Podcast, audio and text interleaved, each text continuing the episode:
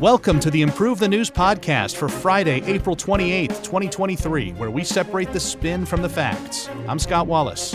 And I'm Eric Steiner with a look at today's top stories. U.S. House Republicans pass a bill to raise the debt ceiling. Xi and Zelensky hold their first call since the start of the war. Longtime talk show host Jerry Springer dies at age 79. An Iranian court orders the U.S. to pay $313 million for 2017 terrorist attacks. The United Kingdom House of Commons approves a controversial asylum bill. A Uyghur refugee dies after nine years of detention in Thailand. Chinese police question consultancy firm Bain & Company staff. Tucker Carlson breaks his silence since departing Fox News. A study finds Eli Lilly's diabetes drug leads to significant weight loss. And Pope Francis gives women the right to vote at bishops' meetings. In our top story, House Republicans pass a bill to raise the debt ceiling.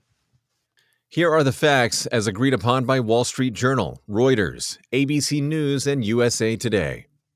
In an effort to spark negotiations with President Biden before the U.S. defaults on its debt, the House Republicans passed a bill by a vote of 217 to 215, with all Democrats and four Republicans voting against to raise the national debt ceiling in exchange for deep cuts in government spending. The bill would increase Washington's borrowing authority by 1.5 trillion or until March 31st, whichever comes first. Pare spending to 2022 levels and then cap growth at 1% a year repeal some tax incentives for renewable energy, and stiffen work requirements for some anti poverty programs. The nonpartisan Congressional Budget Office said the proposal would cut government deficits by 4.8 trillion over 10 years.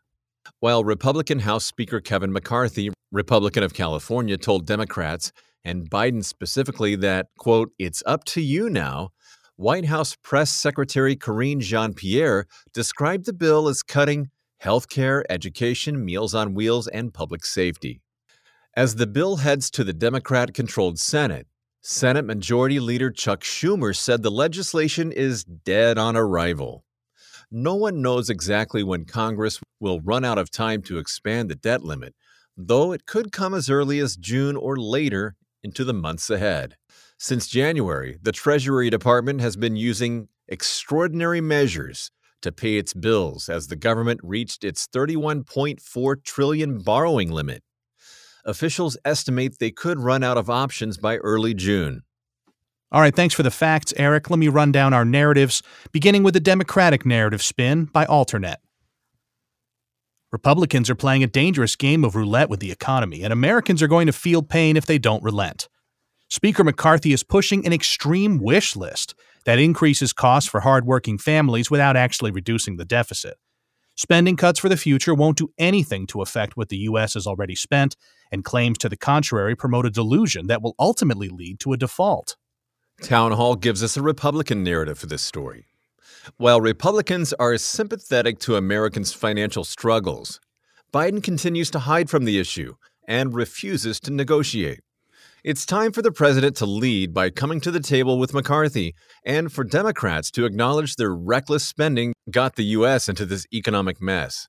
Tying the debt ceiling to spending levels is the only way to make the country fiscally responsible. And a cynical narrative comes from ABC News. This government paralysis is just one of the many symptoms of a nation plagued by partisan games, with leaders more concerned with tearing each other down than building the country up. As both sides refuse to compromise, the U.S. is creeping closer to the edge of a default catalyzed economic crisis. Something must be done to end this deadlock. This story has also generated a nerd narrative. It says there's a 5% chance the U.S. will default on its sovereign debt before 2024, according to the Metaculus prediction community. Eric, you're a radio guy. You know who Dave Ramsey is? I do know who Dave Ramsey is. Financial Peace University. Yes. That's right. He has a thing called the Every Dollar app. And he says if you use this app and you put in your whole budget, you, you feel like you gave yourself a raise because now you know where everything's going and it turns out you have more money than you thought when you're not wasting it. Right. I would suggest maybe these these uh, legislators take a look at that app. It's free. You know what? That's a good idea. He's really big on setting up that $1,000 emergency fund too. Oh yeah, that's baby step one. Yeah, baby thousand dollar emergency fund. Mm-hmm. Maybe the U.S. should follow yeah. suit and set up the uh, so let's put the, the one the, the one trillion dollar emergency fund. Next up, Xi and Zelensky hold their first call since the war began. Here are the facts as agreed upon by PBS NewsHour, CNN, The Guardian, NBC News, MSN, and The Straits Times. The leaders of China and Ukraine, Xi Jinping and Volodymyr Zelensky, on Wednesday had their first known phone call since Russia invaded Ukraine more than 14 months ago. Zelensky, who for months has expressed an interest in speaking with Xi, said he had an hour long, meaningful phone call with the Chinese leader. He said, We discussed a full range of topical issues of bilateral relations. Particular attention was paid to the ways of possible cooperation to establish a just and sustainable peace for Ukraine in spite of what appeared to be the biggest breakthrough for a possible peace settlement in months.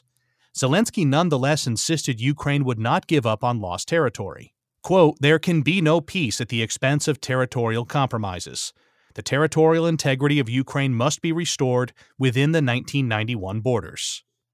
Meanwhile, a Chinese readout of the call said On the Ukraine crisis, China always stands on the side of peace. Its core stance is to facilitate talks for peace.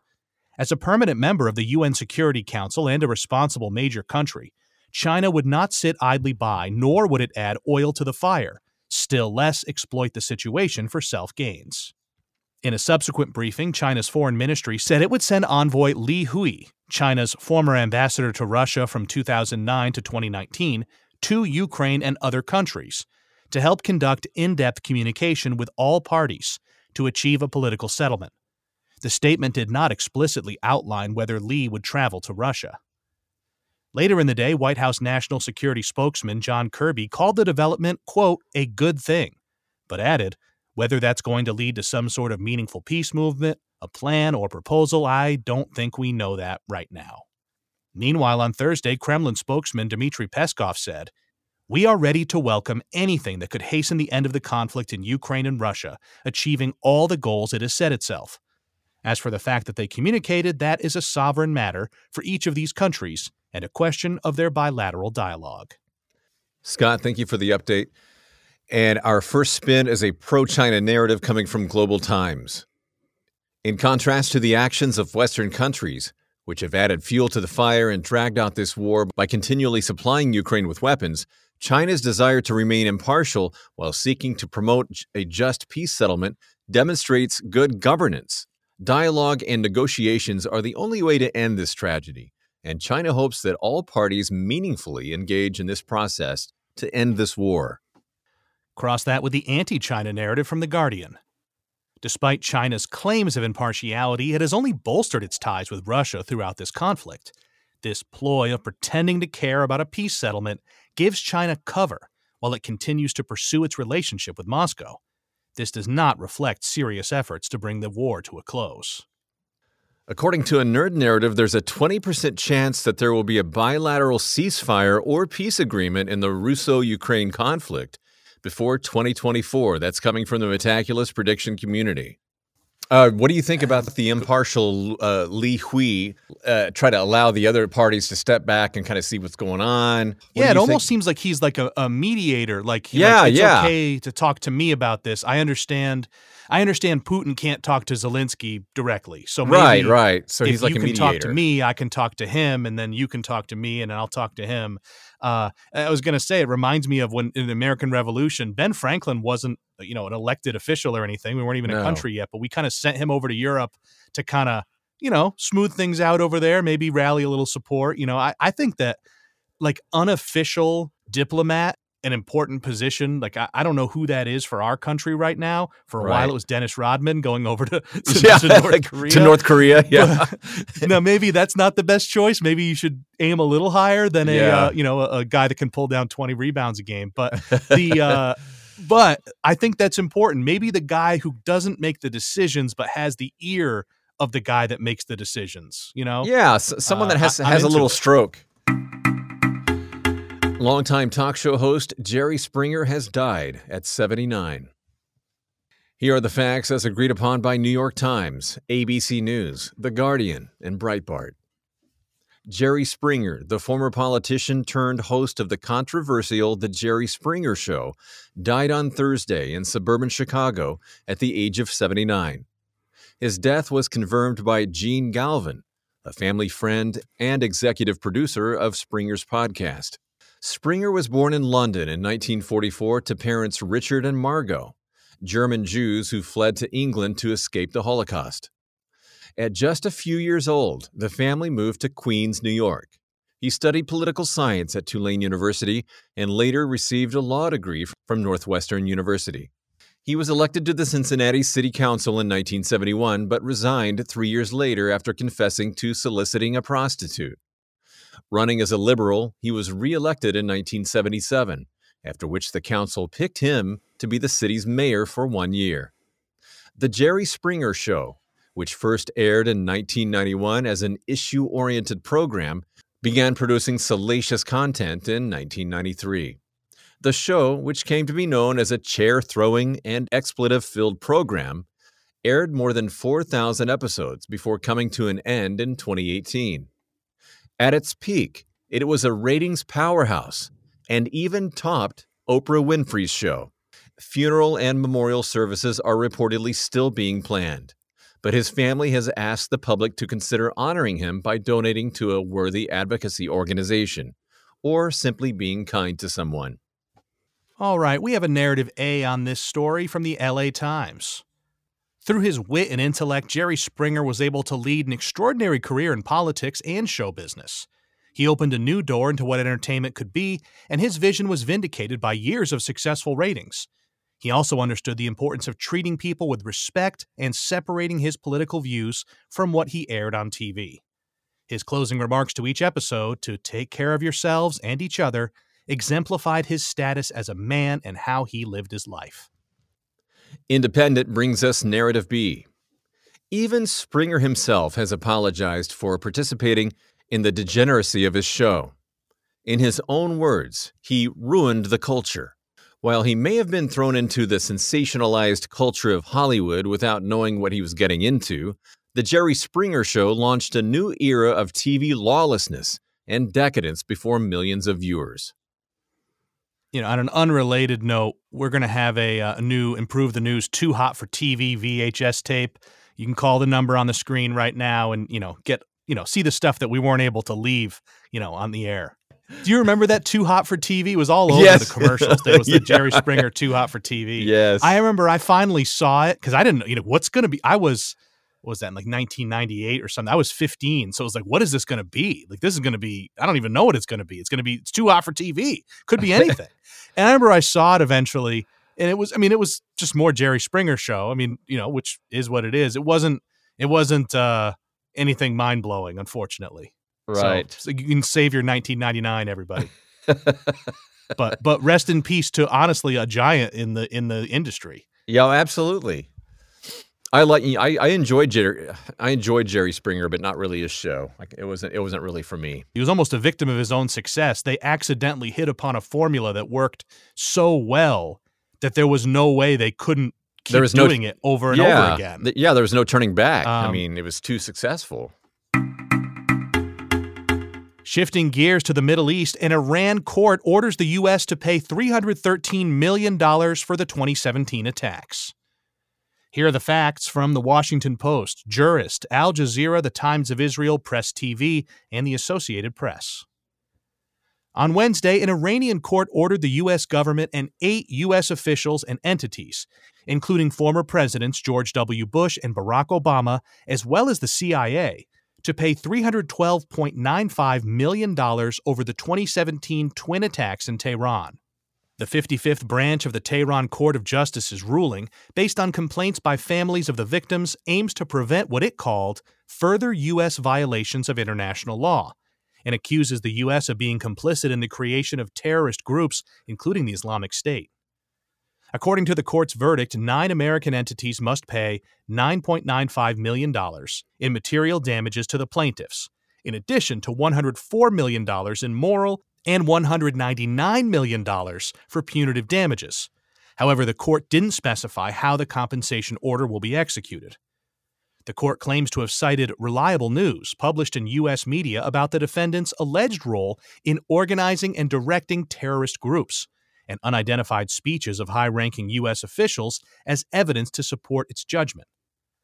In June 2017, two simultaneous IS claimed terrorist attacks on Iran's high security parliament and the Imam Khomeini mausoleum killed at least 17 people and wounded 50 others. The ruling comes after the International Court of Justice rejected Tehran's bid to unlock Iran's central bank assets, worth at least $2 billion, frozen by U.S. authorities, and as tensions between the two nations remain high over Tehran's advancing nuclear program. Thank you, Scott, for the facts of that story. Our first spin is a pro establishment narrative coming from Washington Post. Tehran's false claim that the U.S. is in cahoots with IS is outrageous. No direct evidence supports the court's ruling, which is an obvious attempt to get even following numerous legitimate orders passed by U.S. courts over the years that have held Iran accountable for orchestrating terrorist attacks on foreign soil. The U.S. must push back against Iran's subversive activities that attempt to create an anti American axis across the region and destabilize the global order. And we have an establishment critical narrative from The Guardian. While the U.S. may not have directly ordered the 2017 attacks, in an effort to advance its global hegemony, it made conditions in the Middle East ripe for terrorism, as seen in Iraq, Syria, and Afghanistan, where many citizens continue to suffer the consequences of the U.S.'s farce war on terror. The U.S. government must own up to its role in the 2017 attacks, and more importantly, recognize that it's the incubator of terrorism, not the cure. Metaculus prediction community has a nerd narrative. It says there's a 49% chance that Iran will possess a nuclear weapon before 2030.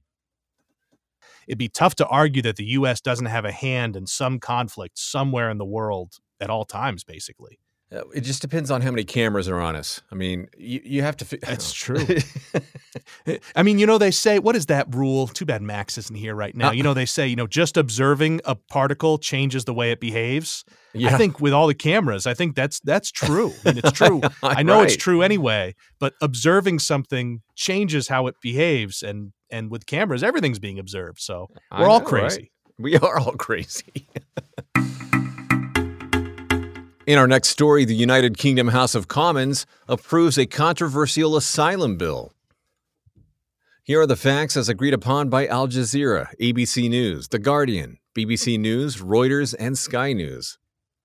On Wednesday, the UK's House of Commons voted 289 to 230 in favor of the controversial illegal migration bill after the British government adopted several amendments from conservative lawmakers despite criticism from the UN and refugee organizations.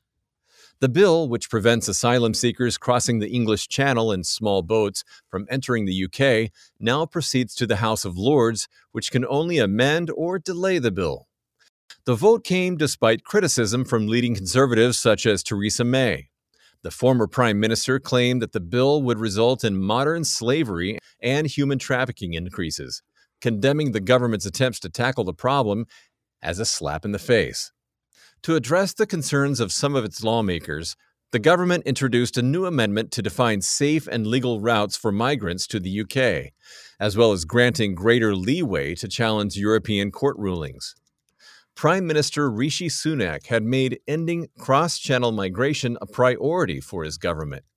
And the new bill stipulates that anyone arriving in small boats will be barred from claiming asylum and either deported to their home country or designated partner countries.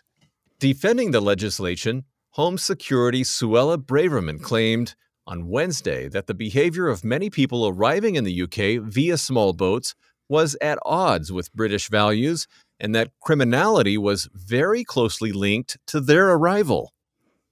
The establishment critical spin comes from TRT World. This inhumane law violates the UN Refugee Convention, which betrays so called Western values.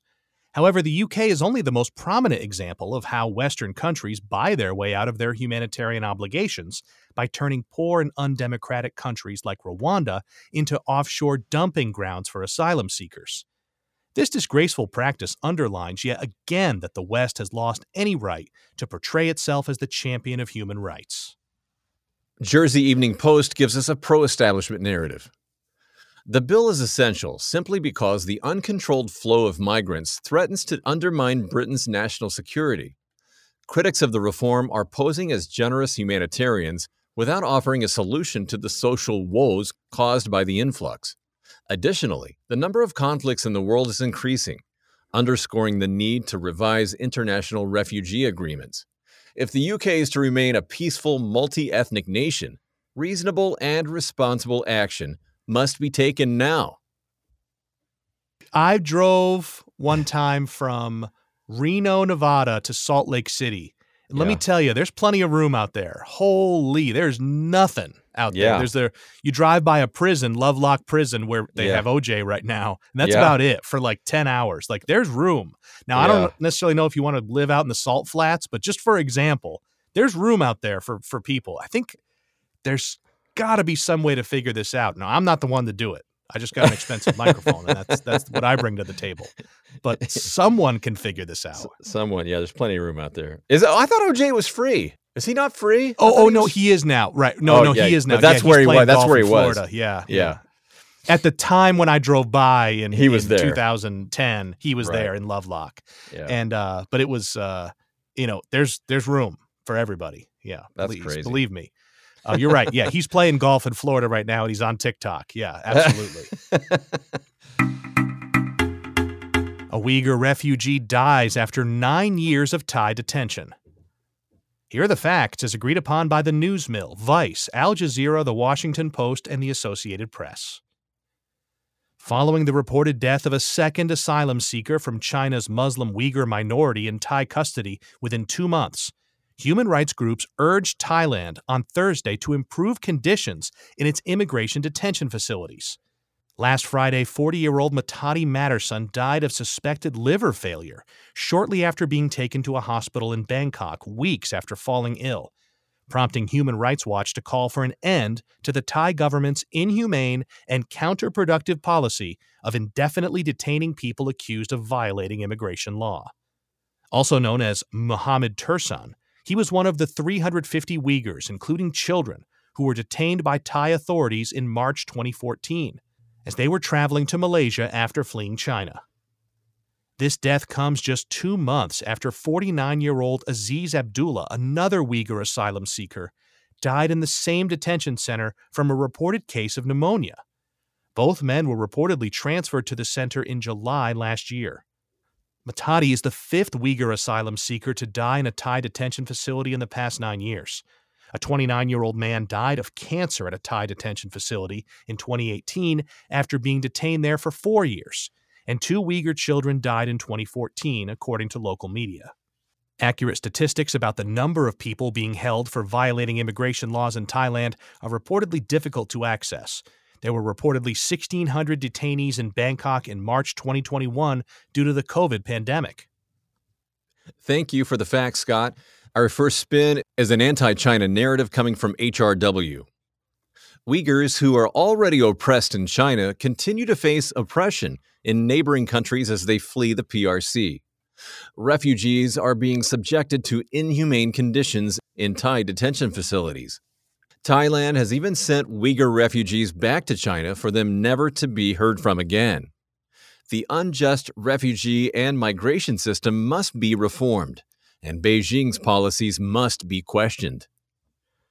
Global Times brings us a pro China narrative.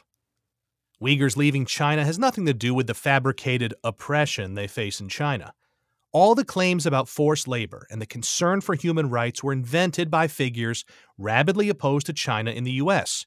Uyghurs live good lives in China, and any that exit the PRC make that choice due to other considerations.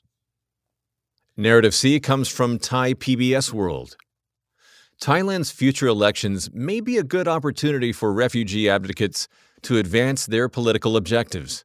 Thailand is facing a migration crisis from multiple countries, with refugees pouring in from China and Myanmar and migrant workers streaming in from Cambodia and Laos.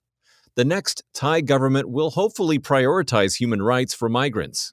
Besides contributions to the economy, migrants should have a path to naturalization, which are all possible policies in the future. And we have a nerd narrative. The Metaculus community predicts that there's a 15% chance that the UN will open an investigation or otherwise intervene on the issue of the Xinjiang internment camps before the year 2024. Chinese police questioned Bain and Company staff.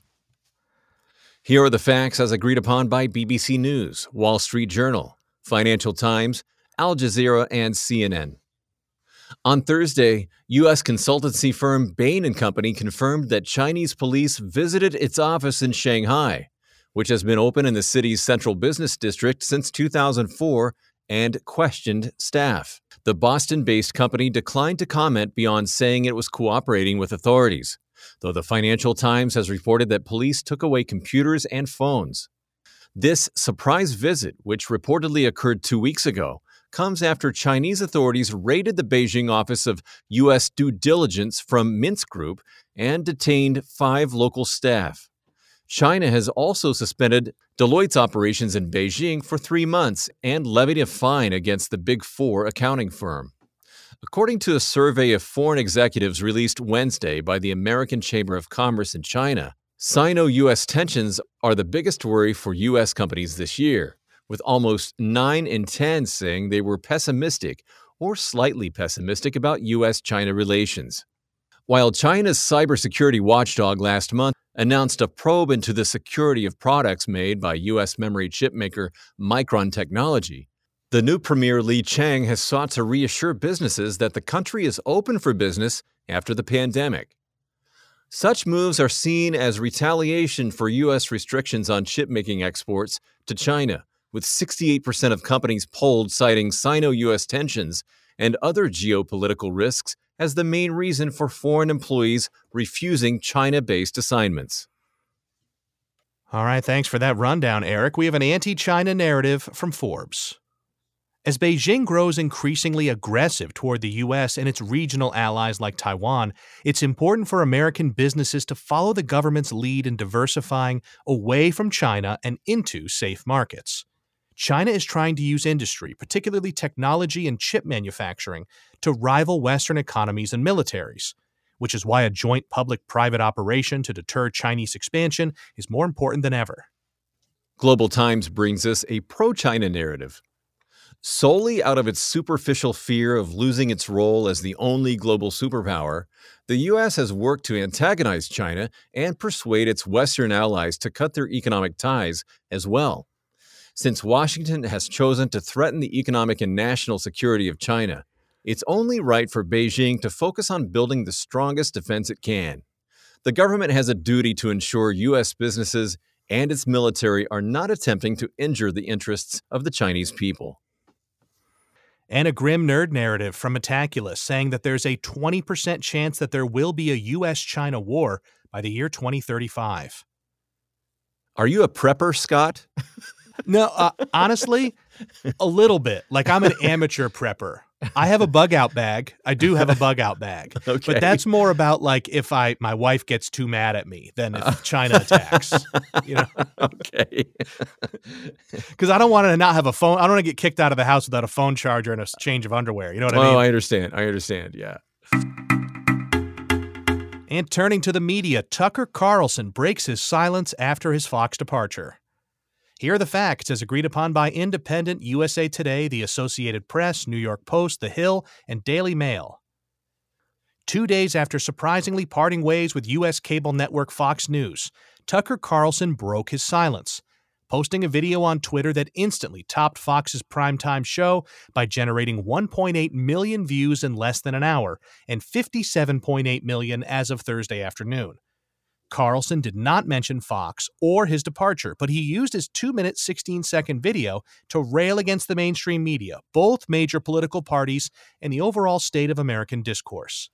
He said one of the things he noticed when you step away from the noise for a few days is how nice some people are and how hilarious some people are. adding that most debates on television are unbelievably stupid and will be forgotten in five years. The conservative pundit added that the mainstream political dialogue also omits, if not prohibits, discussions of undeniably big topics that will define our future, including war, civil liberties, emerging science, demographic change, corporate power, and natural resources. The former top primetime host post came just hours after the New York Times reported that Carlson allegedly wrote disparaging messages about Fox leadership. The information was obtained from the now settled defamation suit brought by Dominion Voting Systems against Fox News. The allegedly vulgar messages are said to have been the last straw for the news giant that paid the $787.5 million settlement last week. Carlson was Fox's top host, drawing an audience of 3.3 million people per night, with new 8 p.m. host Brian Kilmeade drawing about half at 1.7 million. Those were the facts, and here's our first spin. It is a right narrative coming from the post millennial. Tucker Carlson delivered two powerful messages to Fox News and the, and the American political establishment with his short and sweet Twitter video. The first involved the actual substance of his message, which acknowledges the depressing and absurd state of American politics. The other message was to Fox News, as Tucker's post received more views in one hour than the new Fox primetime show. Tucker's reach has only been amplified, and he will continue to speak truth to power, with or without Fox News. And the left narrative comes from Slate. Tucker Carlson released a very strange video on Twitter after his embarrassing exit from Fox News. The right wing host's comments may seem vague and vapid at first glance, but there is a sinister meaning behind them. Fox News' demographic is dominated by seniors, making them unlikely to follow Carlson to less mainstream digital outlets. Carlson knows this and used his brief video to court extremists with far right dog whistles as he becomes more unhinged. Eric, I saw a video on TikTok. This was a couple weeks ago before he was off the network. And I don't know how old this footage is, but Tucker Carlson was fishing in Central Park, apparently in some pond where they allow you to fish. And a guy was recording him. And Tucker Carlson comes over and kind of questions this guy, you know, why are you recording me? And the guy was ready for Tucker to get mad at him. And Tucker, maybe being savvy or maybe just being, you know, an all right guy, instead of getting mad, he kind of just like chatted with the guy about fishing, and it was like a really good human interaction, and mm-hmm. uh, it appeared really authentic. And and I remember watching that like a week ago and thinking, ah, I'm gonna watch a little Tucker, and then of course he's off the air the next day. So sorry, I'm I, I, sorry well, everybody. Melissa made the point uh, a couple days ago when we reported his departure. I mean, we we could use a Monday host, quite frankly. We, we at, definitely could. News, so. Absolutely, yeah. Wait, hey, wait a minute. I'm the Monday host. Hey. Oh, sorry about that. Yeah. okay. at least you got more notice than Tucker did before we you're let you right, go. You're, you're right. According to a study, a diabetes drug leads to significant weight loss. Here are the facts as agreed upon by Wall Street Journal, Eli Lilly and Company, Reuters, CNN, Fierce Pharma, and TD Cowen. On Thursday, Eli Lilly, makers of tirzepatide, approved to treat type 2 diabetes under the name Mounjaro, announced the results of their study, claiming the injectable drug helped obese people with diabetes lose weight and reduce their blood sugar. The trial evaluated more than 900 adults with obesity and type 2 diabetes over a 72 week period. Patients on a 15 milligram dose of Mounjaro lost an average of 15.7% of their body weight, while those on a 10 milligram dose achieved an average weight reduction of 13.4%. About 86% of patients in the trial who took a 15 milligram dose lost at least 5% of their body weight, compared with 30.5% of placebo patients. Nearly 82% of people taking the 10 milligram dose achieved at least 5% weight loss. Though it has not yet been peer reviewed or published in a medical journal, Lilly expects the drug to get fast track approval from the U.S. Food and Drug Administration to sell Mounjaro for chronic weight management. Lilly has registered a new phase 3B trial that will pit Mounjaro against Novo Nordisk's weight loss drug Wegovy in 700 patients who have obesity or are overweight with weight related health conditions. The company expects to complete the study in February 2025. Last year, industry analysts predicted that the global obesity drug market could reach $30 billion by 2030. All right, thanks for the facts on this heavy story, Eric. Narrative A comes from AP News. Like blood pressure, obesity should be viewed as a chronic disease that can be managed with medication. Research has shown that merely relying on diet, exercise, and willpower does not reduce body weight substantially.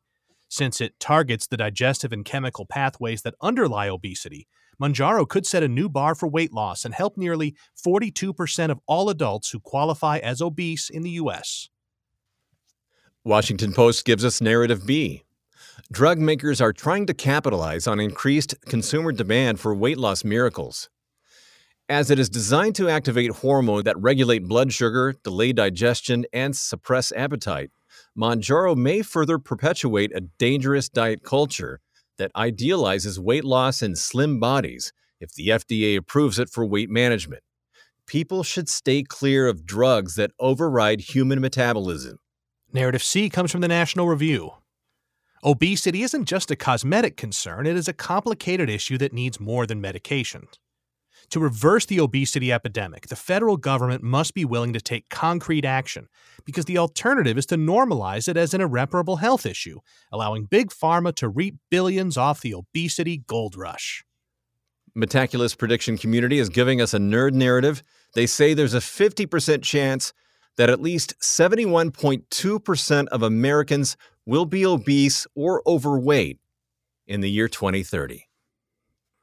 I tell you what, it's amazing how often, if you look back in history, uh, how many drugs ended up being used for something that they weren't originally thought of. Like, for, for instance, the famous one, Viagra was supposed to be a heart pill, and then right. it had this weird side effect, and they were like, "Wait a minute, we can we can work with this." What's Viagra used for now? Our final story the Pope allows women to vote at Bishop's meeting. Here are the facts as agreed upon by PBS NewsHour, NPR Online News, Reuters, Sky News, BBC News, and the Associated Press.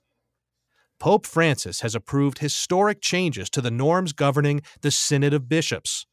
This will see women given the right to vote at the next scheduled bishops' meeting for the first time in October this year.